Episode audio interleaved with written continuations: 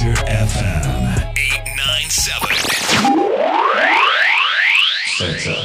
897. インター M897 センサー DJ のカートゥーンがくまくんと生放送でお送りしております。さあ先週から始まりました新コーナーということでくまのインサイドアウト。おこれもうくまくんの気になる人物ことに焦点を当てて隠れたストーリーをはい。発掘していくというコーナーで、はい。もう早々番組始まる前に T シャツ作ったっていうね、はい。やる気満々のくまくんでございますけれども、さあ今日もスペシャルゲストくまくん登場してもらってもいいですか？はい。えー。じゃあ紹介くまくんからお願いはいします、すみません僕から紹介させていただきます。今日のゲストはフォトグラファーの RK さんです。よろしくお願いします、イエーイ。よろしくお願いします。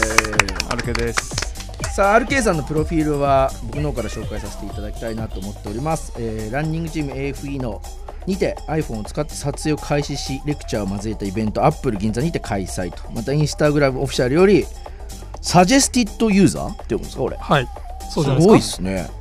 そういうオフィシャルがあるんですね。そういうのがあるんですよサジェステッドユーザー活動としてはランドスケープだけにとどまらず村上さんとラッパーのタイガーさんすごいっすねまずすごい。直々オファーをもらい参加あの企画に参加しております。 KAWS ナオミ・キャンベルも映してその活躍は世界にということで。インスタグラムのフォロワーなんと55万人。やば。すげえなそれ。マジ。いそんなことないです。本当に。くまくんまたあれでしょ自分のバリューをゲストで上げようとしてる人これ。いやそういうのやめてください。売名だなこれくまいやいやそういうのやめてください。くまの売名インイサイドアウトって呼ぶと俺。でも俺売名インサイドアウトしてるんですけど顔はインサイドアウトしてないんで。そう一応ね。一応ね。一応顔バレしないってこと。しないで。街中では声かけられないってこと。そんなのはどうでもいいわ。ちょっと RK さんちなみにそんなくまくんとまああの嘘こうやって言ってって言われた話も含めてですけどどうやって出会われたんですか？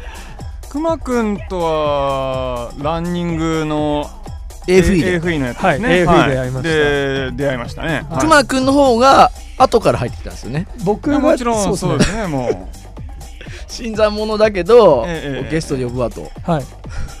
いやいいやいつもあのお世話になっててあの僕今その AFE っていうチームの中では一番後から入ってきたはい。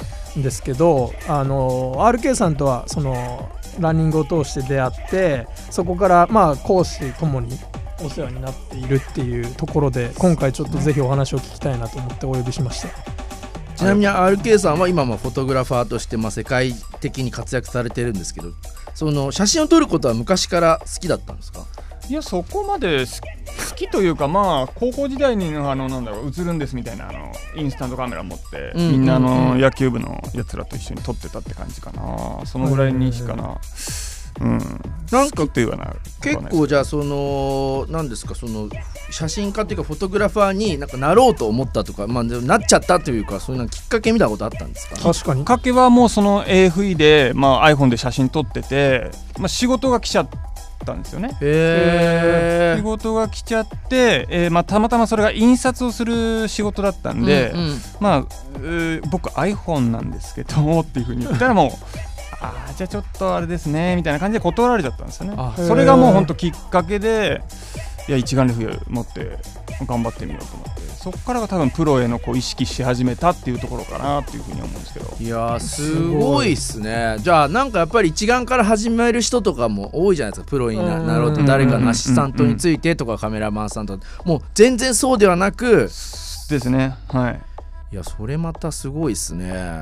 で僕ちょっとあの小耳に挟んだんですけれどもなんか初めはちょっとアダルティーなビデオのパッケージを結構デザインされたりとかそうですね、まあ、羨ましいなって思う。とあの並列して、まあ、そのアダルティーなはい。アダルティーなね。お仕事をしてたっていうのですねはい。こうやって多分あのインタビュー聞いてる人とか あのまあちょっと想像してもらえばいいのかなっていう、ええ。社員の人いたらあの怒りに来ないでと思うんですけどまあこれ事実ですから、はい。えーそうですね。別にそこに僕もあのいつもお世話になってますんでそんなことは別にあの否定的でもなく、はい、あの全裸監督のあのラグビーの選手出てくるの分かります？はいはいわかりますわかります。え？うんうんわかるラグビーーの選手あの時のそのラグビーの選手あそこに出てた方ではないあれ実在する方なんですけど、はい。モデルになった方が僕のその当時の社長だったんですよ。えー、すげえ。これはもう分かる人だけには分かる世界ですね、はい。残念ながらスタジオの中はちょっとメンズしかいないメンズしかいないからちょっと盛り上がっちゃうんですけどもそこは。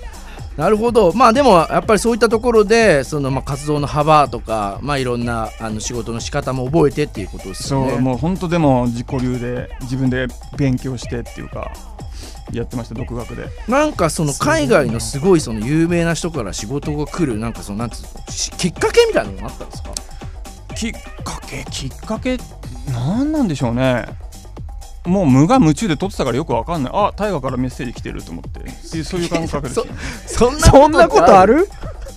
ないでしょ。えなんかすごいその めっちゃこれで売れたなみたいな。そういう客観的にくまくんは近いとこから。羨ましいでしょ。だっていやくまくんってフォロワーえだって55万人もいないでしょ。だって普通に考えてなんかよく街中であの日本人の人って一眼レフを肩からかけて歩いてたりしてるカメラマンっぽいね。ぽい人。ぽいぽい。いるじゃないですか。いる。そういう人がいきなり大河から連絡なんて来ないわけじゃないですか。来ないっしょ。来ない。何なんですかね。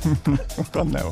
僕も無我夢中でやってたんでよくわかんないそのそのそれこそタイガーから連絡来た時に僕も割とタイムリーなタイミングで教えてもらったんですけどえ待ってタイガーってあのタイガーそれともなんか他のタイガーみたいな質問しました？僕ねあのいやちょっとタイガーさんのじゃああのちゃんとツイートしよう。ツイートツイッターしよう。いやもちろんこうら洋楽とか ラップねそう知ってる人はあれですしまああのワンオーク行ってたりとか僕あの山本関西さんのイベントで DJ 知った時にあのゲスゲストって客席にタイガーさんいてもうすげえなんかおおってなってましたよみんな。やっぱその時は。本当ワンーオークの時ですね確か、そうっすようんね、確かそうだと思います。うわーもうすごいなすごい。もうグローバルすぎてちょっと僕もど質問どこの後どどうしよう。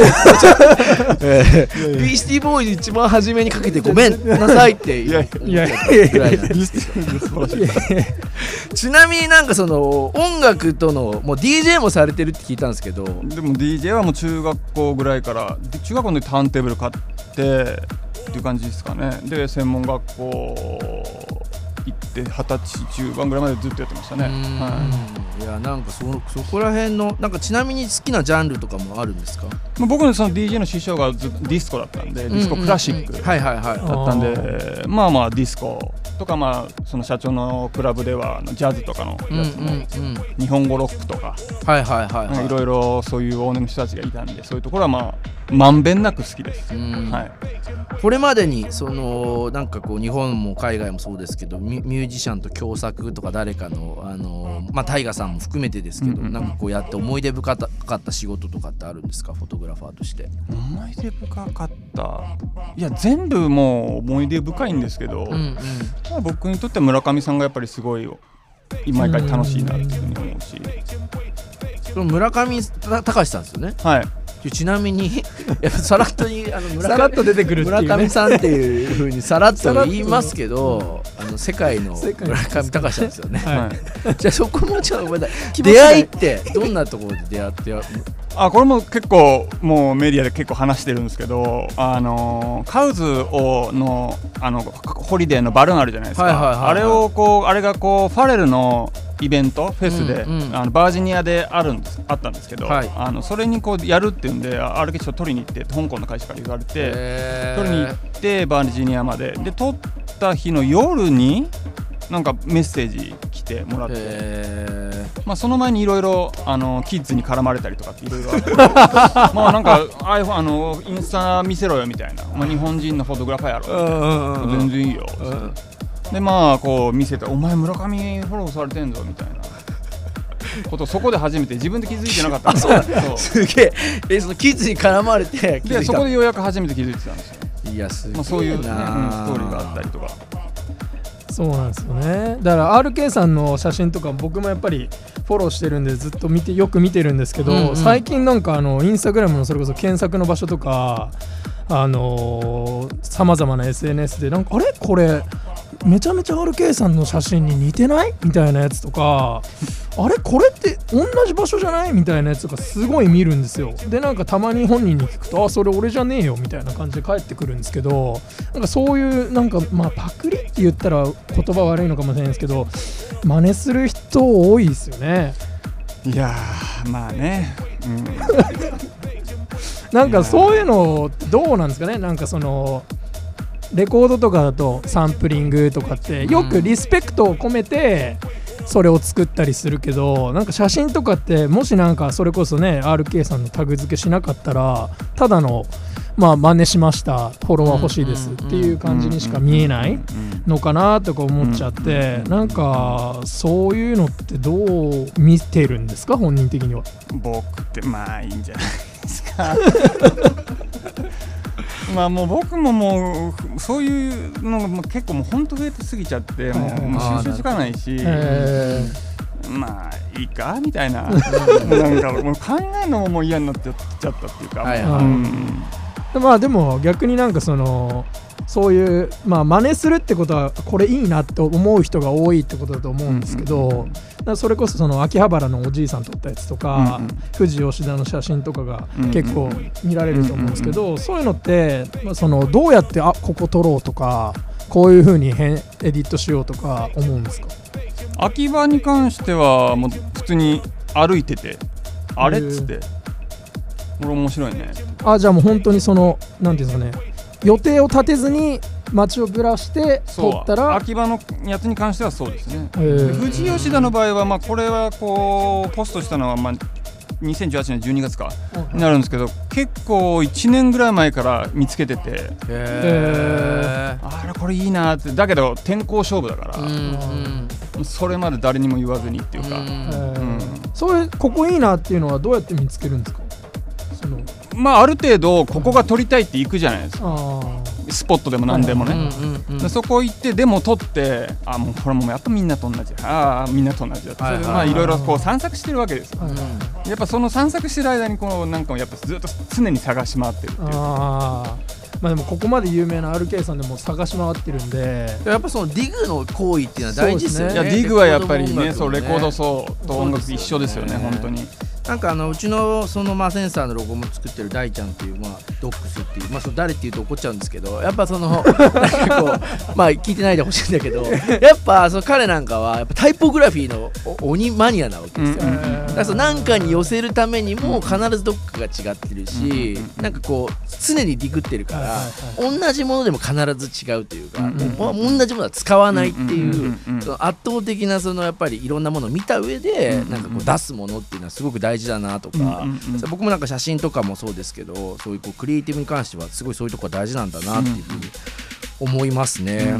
まあさすが。でもやっぱその中でもこういうのを撮りたいっていうふうにまあその多分 RK さん思って撮ら撮っていくと思うんですけど自分が撮った場所がなんかこうどんどん有名になったりとかうん。観光地化してったりとか、まあすることもあるわけじゃないですか。そうですねありますねなんかそういうことに関してはどどなんかなんかかん思うこととかもあるまあ他の国とか、まあたまあ、台湾とかに関してはまあちょっとお金欲しいなっていうのはある次 台湾行く時はタダにしてくんねえかなぐらいは思うんですけどまあいいっすよ別にそんなのいやいやいやでもそうっすよね。だからだって結局そこでその写真を撮りたいと思って行かれる方って今今代は結構今すごいすごい言いますからね。多いから、うん。その構図を真似て何回もいやね。行く人って多いですもんね。なんかそれかもうあのそのさっきの話じゃないですけどなんか「ハッシュタグ #RK リスペクト」みたいなの作った方がいいんじゃないですか？いやいらないいらない。スマートではッと行かれてるスマートじゃないスマートじゃないですね。却下ってやつだよこれ。やつでもう却下されたから曲行こう。はいそうします。心が気づいちゃうからくはい。まくんの、じゃあ RK さんあのくまくんの却下を忘れさせる一曲お願いしてもいいですかね？はいえっ、とじゃあ言っていいですか？はいお願いします、えーわえーインナーシティジャムバンドというバンドで、えー、What I Did for Love です